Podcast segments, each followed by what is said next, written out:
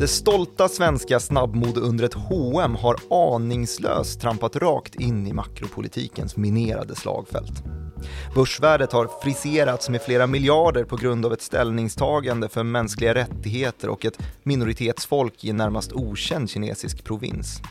Händelseutvecklingen var blixtsnabb i början på 2021 års tolfte vecka när det kinesiska kommunistpartiet plötsligt slog till mot det svenska snabbmodebolaget Propagandavägen med en viral nätmobb och bojkott som följd. Hur blev det så här och hur ska västerländska bolag bete sig i den absurda verklighet där risken är överhängande att å ena sidan hotas av sanktioner från väst för medverkan till människorättsbrott men å andra sidan riskera att den fruktande konsumentvreden i världens största konsumentmarknad vänds mot dem.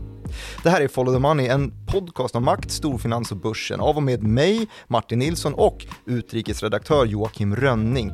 Eh, Joakim Rönning, berätta för oss om den här bojkotten. Vad är det som har hänt i H&M och vad är det som händer i Kina? Ja, det är ju då en eh, propagandaförlust som H&M gör här uppenbarligen. Mm -hmm. Eh, det började väl med att ungkommunisterna, eller vad ska man säga, eh, kommunistpartiets ungdomsförbund, det är ju det enda politiska ungdomsförbundet som finns i Kina eftersom att bara finns, finns bara ett parti. parti där. De är alltid pigga ungdomsförbunden, Ja, de brukar ju vara det. Men nu har då detta ungdomsförbund uh, uttalat sig på Weibo som är motsvarigheten till Twitter, som att Twitter är ju förbjudet i Kina. Det var det där med censur ja. Det var det där med yttrandefrihetsbrist. Um, och Ungkommunisterna skrev då, vill ni tjäna pengar i Kina samtidigt som ni sprider falska rykten och bojkottar Xinjiangs bomull? Önsketänkande, utropstecken. Mm. Eh, riktat mot just H&M då. Um, och sen så har det här följts upp av en nyhets, uh, ett nyhetsflöde också. Och det här kan man hitta då på Tencents nyhetstjänst som heter QQ News. Alltså QQ News. Fattar det. Um, och där började då rapporteras om att H&M har begått detta förtretliga uh, att, att då skära av Xinjiang från sina leverantörs, sin leverantörskedja av bomull då. Men när gjorde de det här då? Ja, det här är ju inte nytt. Det här eh, hände i september 2020, så det är ju snart ett halvår sedan. Mm. Eller mer än ett halvår sedan blir det ju nästan. Nej. Mm. Ja, dåligt på månader. Det är ganska exakt ett halvår sedan kanske. Um, som man då fattade det här beslutet och det rapporterades till och med att, eh, att man hade skrivit till verket då för uigurernas räkning och uttalat sig som att man var djupt bekymrade över de här rapporterna då om um, övergrepp, tvångsarbete, diskriminering och de här uh, lägren som man har upprättat i Xinjiang då där eh, ursprungsbefolkningen uigurerna lever. Mm. Men H&M har ju också varit ganska, jag gissar i alla fall att de är ganska snabba på knappen med, eller i alla fall försiktiga här eftersom att de har fått väldigt mycket skit för just eh, deras påverkan på, vä på världen tidigare, typ arbetsförhållanden i Bangladesh och sådana där skandaler har ju dykt upp genom åren. Ja, eh, det är ju en rävsax det här då, att man eh, skrider till verket med att först och främst då vinnlägga sig om att mänskliga rättigheter uppföljs och um, att man agerar då i, i enlighet med vad man egentligen tycker då som bolag och som bolagsledning och som, ja, som svenskt företag i världen. Uh, och sen så får man då finna sig i rävsaxen ändå då eftersom att då kommer, då kommer ondskan uh, farande från Kina istället då, eller ondskan, då kommer, uh, då kommer glåporden farande från Kina och så har man den här konsumentmobben som ju har en enorm makt och mm. den har ju gett sig till känna även tidigare och då har det väl kanske främst haft att göra med grannländer som Sydkorea till exempel. Uh, som då det finns en uh, ja, ganska långvarig trät, träto uh, konflikt med, som att det är två länder med helt olika politiska system Sydkorea som en öppen demokrati och Kina som en, eh, ja det är fortfarande dik diktatur med ett enpartisystem, eller system, eh, ett enpartivälde mm. under eh, president Xi Jinping som har dessutom stärkt makten ju om yttrandefrihet och vi har ju ganska så färskt i minne det här bortförandet av den svenska bokförläggaren Gui Minhai till exempel och den här relationen som man har med, mellan Sverige och Kina har ju varit sur ett tag nu. Men om vi stannar kvar lite grann i, i Sydkorea då så, så finns det ett väldigt bra exempel på vad den kinesiska konsumentmakten faktiskt kan göra mot ett bolag. Mm. Och då ska vi prata om eh, Hyundai och deras dotterbolag Kia som startade en fabrik i Kina. Fordonstillverkare. Precis, bil och fordonstillverkare. Som, eh, som då eh, upprättade en fabrik i Kina när man såg att eh, här fanns det efterfrågan så det, så det drällade om det. Mm. Eh, så har det ju varit sedan Kina fick en medelklass. Eh, det har ju varit en väldigt hastig ekonomisk utveckling i Kina de senaste 30 åren. Till klimatrörelsens eh, stora, stora förtret får man väl säga också. Det har alltid varit den här rädslan att nu ska alla i, i Kina också leva på samma sätt som Ja vi i precis, nu ska, gör. alla, nu ska alla medelklass, eh, alltså en miljard medelklasskineser plötsligt äga en varsin ja, Kia då kanske? bensinbil Mm. var väl snacket som gick eh, i alla fall tidigt 00 och 10-talet. Exakt. Man var skraj för det här då innan elbilsboomen kom på plats. Eh, med en hel radda kinesiska bolag ju. Mm. Men i alla fall, det som hände för Kia då var att Sydkorea beslutade sig för att köpa in ett amerikanskt missilförsvarssystem. Mm. Det gör man ju. Dessa missilförsvarssystem, det har vi ju ett liknande tjall med nu när Turkiet har köpt ett, ett ryskt sådant till eh, NATO, andra, Turkiet är med i NATO, till andra Na- NATO-medlemmars förtret då. Mm. Eftersom att eh, Ryssland är själva anledningen till att NATO existerar då som en, eh, att man har en motvikt. Märkligt att köpa deras vapen då. Ja, precis. Som NATO-land så blir det ju det, som Turkiet är. Så lite samma där i, ehm, i Sydkorea då, när man utrustar sig med ett amerikansk utvecklat robotförsvarssystem eh, och förlägger det i eh, Kinas närregion då. Ehm, det såg man rött för i Kina och började då rikta in sig mot sydkoreanska bolag och sprida dylika liksom propagandakampanjer om bojkott för eh, Hyundai och Kia då. Så att som ett svar på en aggression på den militära sidan så ger man sig på näringslivet istället. Precis, geopolitiken blir plötsligt näringslivspolitik och det Mm. här ledde alltså till att den, en ny, ganska så nystartad fabrik i, ehm, i Hyundais regi som hade då startats i Kina fick lägga ner och ja, man fick flytta ut helt enkelt för att det var ingen som köpte. Eh, Det blev inte, vad ska man säga, socialt accepterat att köra Kia och eh, Hyundai.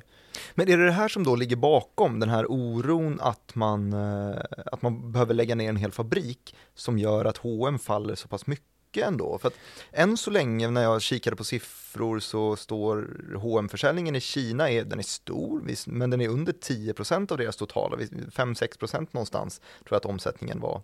Eh, hm butiker i Kina då alltså. Men aktiekursen är ju ner, eh, den rörde sig ganska kraftigt där. Är det då Mm. rädslan att det blir en längre boj- bojkott? För än så länge så är det ju bara en, en provins, eller hur? I Kina, det är inte ens hela Kina. Ja, nej, det är ju konsumentmarknaden man är rädd för att, att, att eh, de kinesiska konsumenterna helt enkelt ska sluta handla då. Mm. Eh, För uppenbarligen så är det ju så att Kina klarar, eller vad säger jag, att, att, eh, att H&M klarar sig utan Xinjiangs bomull. Det är ju inte där det är frågan om. Mm. Det finns ju bomull att, att köpa från andra ställen i världen. Men eh, jag har inte riktigt koll på H&M's övriga leverantörskedja, men alla tillverkningsbolag är ju beroende av Kina.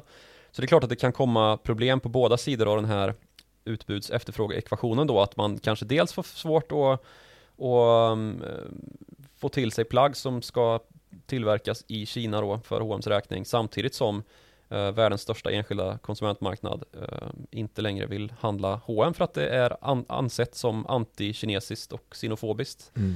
Men du, om vi ska försöka spå i den, just den här typen av konflikt nu, så har vi gått igenom den huvudnyheten, det som har hänt precis nu. Mm. Eh, Vi har också gått igenom då att aktiekursen har fallit och du gav ett exempel på någonting man skulle kunna jämföra det med lite grann. Det var Kia och Hyundai, eh, sydkoreanskt mot Kina då, där de har eh, skett bojkott tidigare. Eh, vad är bakgrunden till den här eh, eh, H&M-konflikten i, i Xinjiang? Ja men som sagt då så, så har vi ju ehm, um, H&M's uttalande därifrån i september och då tänker man, ja men då, då måste det ju varit där det här började, men det, det är ju inte så. Utan det här har ju kommit nu, det är ju början på den här veckan, vecka 12 2021 som, som det här sker, inte i september 2020 när, när H&M's uttalande fälldes. Där man fullt upp med pandemier istället. Ja, men då kan man ju lätt bli konspiratoriskt lagd och tänka, är det någonting annat det här beror på? Att Mm. man då har propagandavägen eh, via eh, ungko- ungkommunisterna gått ut med den här Har H&M kampanjen. köpt ett, eh, ett missilsystem av Precis. Eh, och det har man ju inte. Nej. Men eh, Sverige har en ganska så hög svansföring i sådana här frågor som rör moral och etik? Mm. som bekant. Eh, Sverige och Kina har ju inte bara haft bekymmer med Gui Minhai eh, i relationen, eh, alltså den här bokförläggaren då som, som rövades bort. Um, utan det har ju också varit sådana saker som uh, att Svenska nyheter, detta SVT-program som ju också har hånat oss. Just det, det har de gjort. Med, ja, det gjorde de ju rätt i. Ja, uh, men de, uh, de hånade ju Kina rätt duktigt då mm. efter att en annan propagandainsats mot Sverige hade löpt av stapeln, alltså i form av de här kinesiska agenterna snarast, men som verkade vara turister som blev utkastade ur ett en hotellobby här i Stockholm. Just det, det var ju faktiskt en, en komisk video. Ja, en väldigt komisk video ju. Um, så det var ju uppenbart att det här ska ju användas på något sätt och det gjorde det ju också. Det spreds ju i CCTV, alltså den kinesiska motsvarigheten till SVT. Mm. Uh, och man skulle då gestalta sinofobi, alltså sino är ju Kina då, mm. som, som råder i väst och framförallt då i, i Sverige. Och vi har ju också den här uh, uh, ambassadören som vi har här i Stockholm. Uh,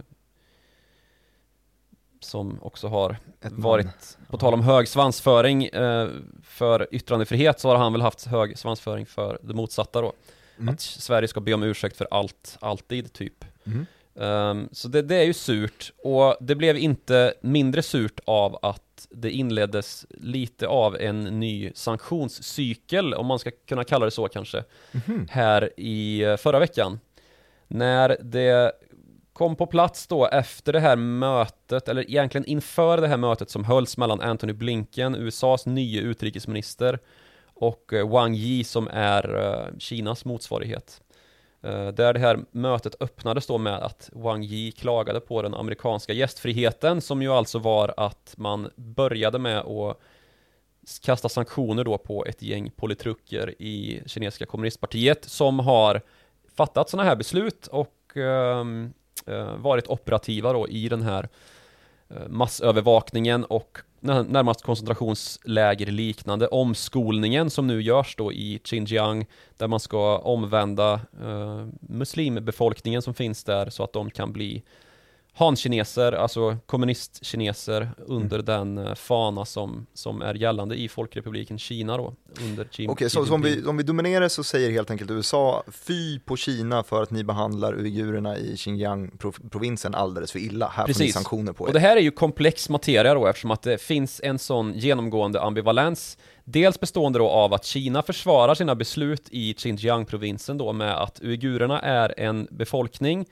eh, där det ofta finns um, alltså motståndskrafter som rör sig och som då genomför terrordåd i Kina mot, uh, mot Folkrepublikens um, ja, mot kommunistpartiet och mot det styre som, som, uh, som råder i Kina.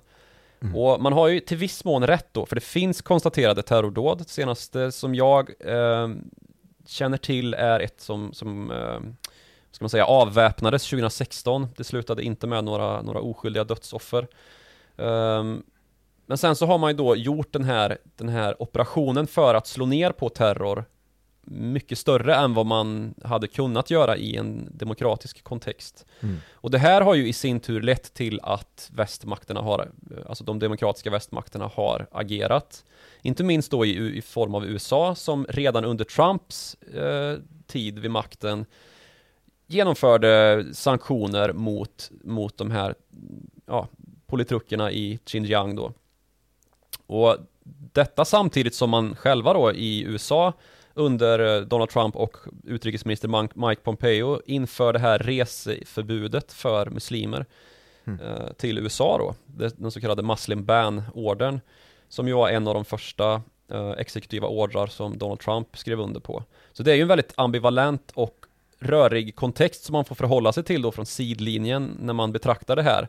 Uh, och det kastas ju alltid mot glosor liksom så fort som USA klagar på Kinas hantering av terrorverksamhet eh, uh, så, så klagar uh, Kina på USA som till exempel har låst in uigurer i Guantanamo alltså detta terrorfängelse på, i, i, eh, mm. utanför Kuba som, som ju blivit världskänt. Ett, ett klassiskt amenduro. Ja, exakt vad det är. Tit for tat, eh, vad ska man säga, tit for tat teoretiserande om hur man eh, Du, hur går dialog. det från amerikanska sanktioner till H&M? Ja, um, det var ju inte bara USA som kastade sanktioner mot, mot Kina förra veckan. Utan det var ju också Storbritannien som uh, dels då kastade sanktioner mot Kina och Ryssland. Uh, men som dessutom uttalade sig i form av att Dominic Raab, då utrikesministern i Storbritannien, sa att vi kommer inte stifta något nytt frihandelsavtal med Kina nu när vi är fria från EU efter Brexit. Det, ett sådant avtal är fullständigt omöjligt under nuvarande, de rådande förhållandena då, vad det gäller just människorättsbrott i Kina. Mm.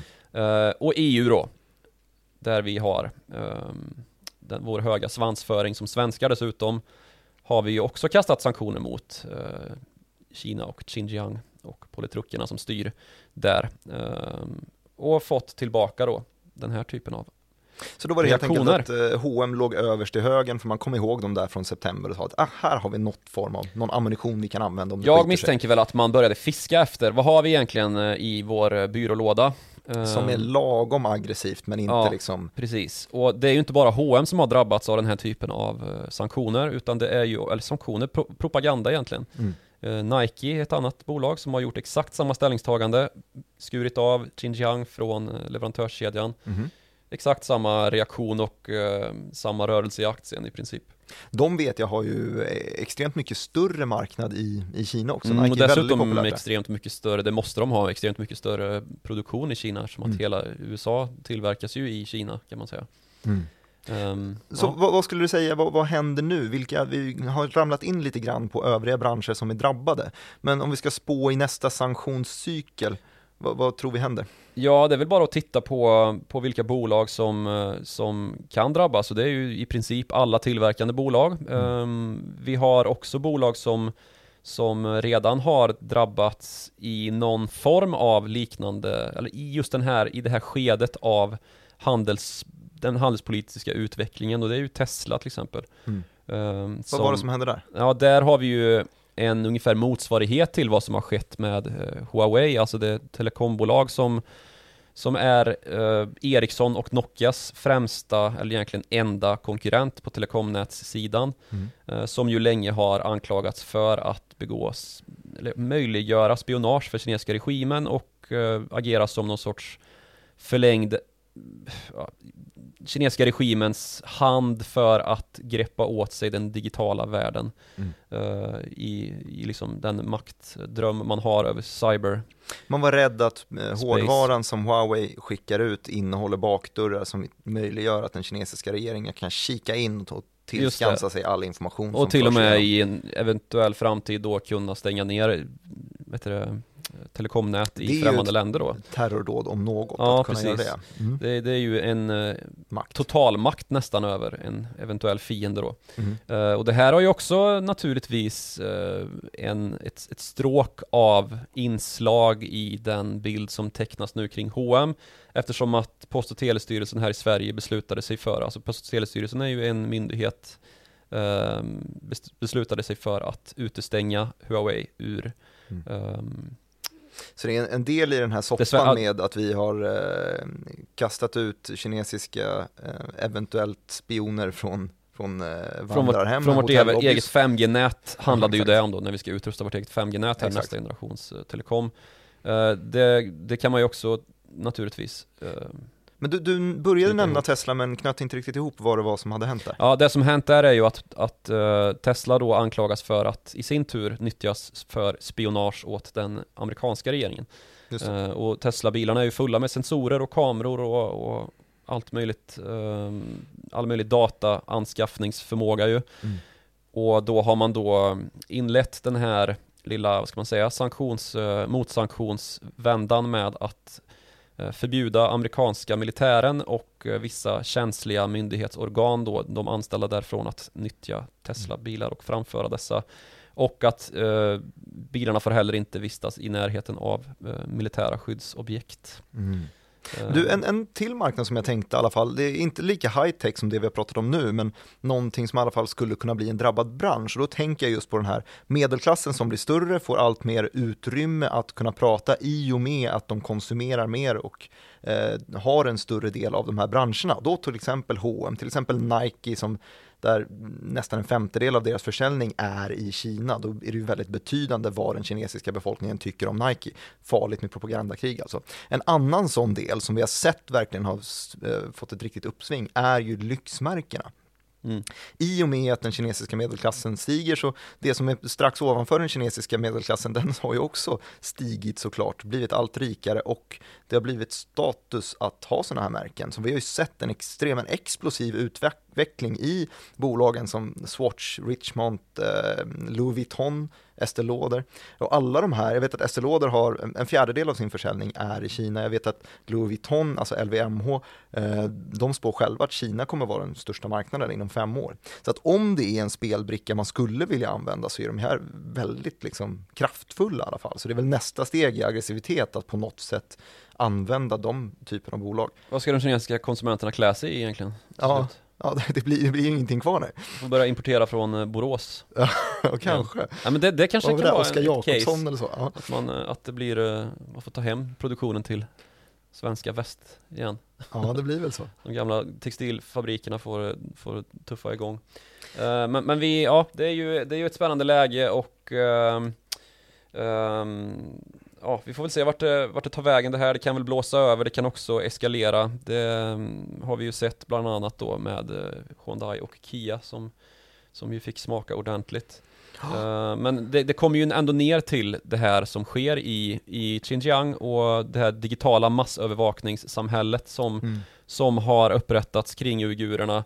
Uh, och det finns ju en, en ytterligare konspiration som man kan hänge sig, eller hemfalla åt mm. ganska lätt. Och det är ju bygget av den så kallade kinesiska sidenvägen, den nya sidenvägen eller Belt and Road Initiative som ju är det största infrastrukturprojektet i människans historia egentligen. Mm. När då Kina ska koppla samman sin östkust, tillver- tillväxtområdena i Kina eh, ska plötsligt då ha en landväg att ta sig till Europa och eh, rika regioner i världen.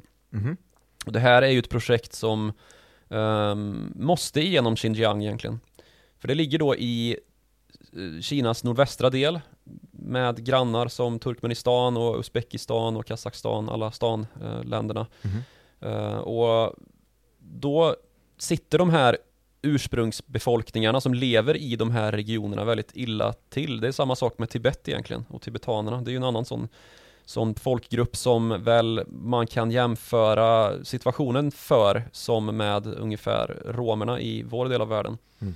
Eh, oerhört liksom undanskuffade och utsatta eh, i, och väldigt liksom illa sedda i hela eh, i hela Kina egentligen. Då är det enklare att bygga järnväg genom hela deras städer? Ja, eh, alltså det, det blir ju, det blir ju då att man man kallar det här för att man gör omskolning, att man, att man ger uigurerna jobb, men det som det egentligen landar i är ju en kulturell massutrotning av uh, identiteter mm. uh, och religiösa, uh, vad ska man säga, etymologiska anor som, som inte platsar liksom i, i den hankinesiska bilden av vad Kina ska vara och, och hur, hur Kina ska växa sig mäktigare egentligen.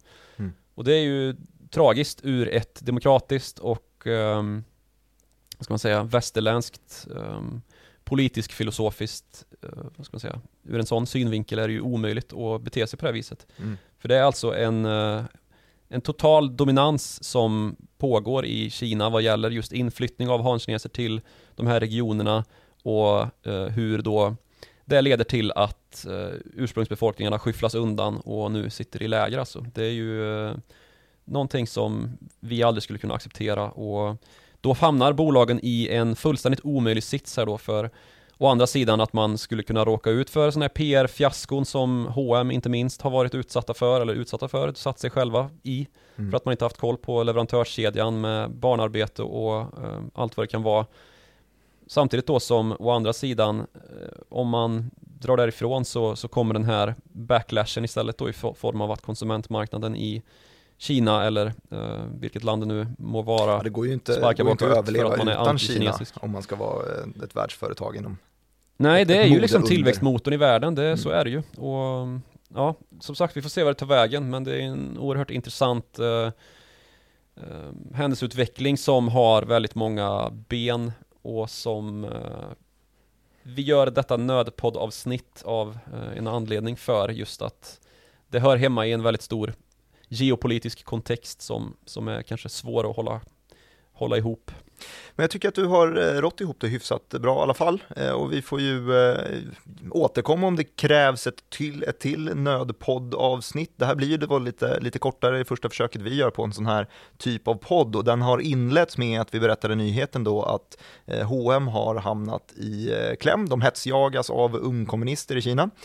Aktiekursen har fått sig en, en smäll också och bakgrunden till hela det här är ju då eh, sanktioner och ett politiskt spel där eh, uigurer, folkgruppen, har hamnat i kläm i Kina också. Eh, och eh, då när man skickar sanktioner åt ena hållet så var då alltså repliken ett, en propagandaattack mot näringslivet istället.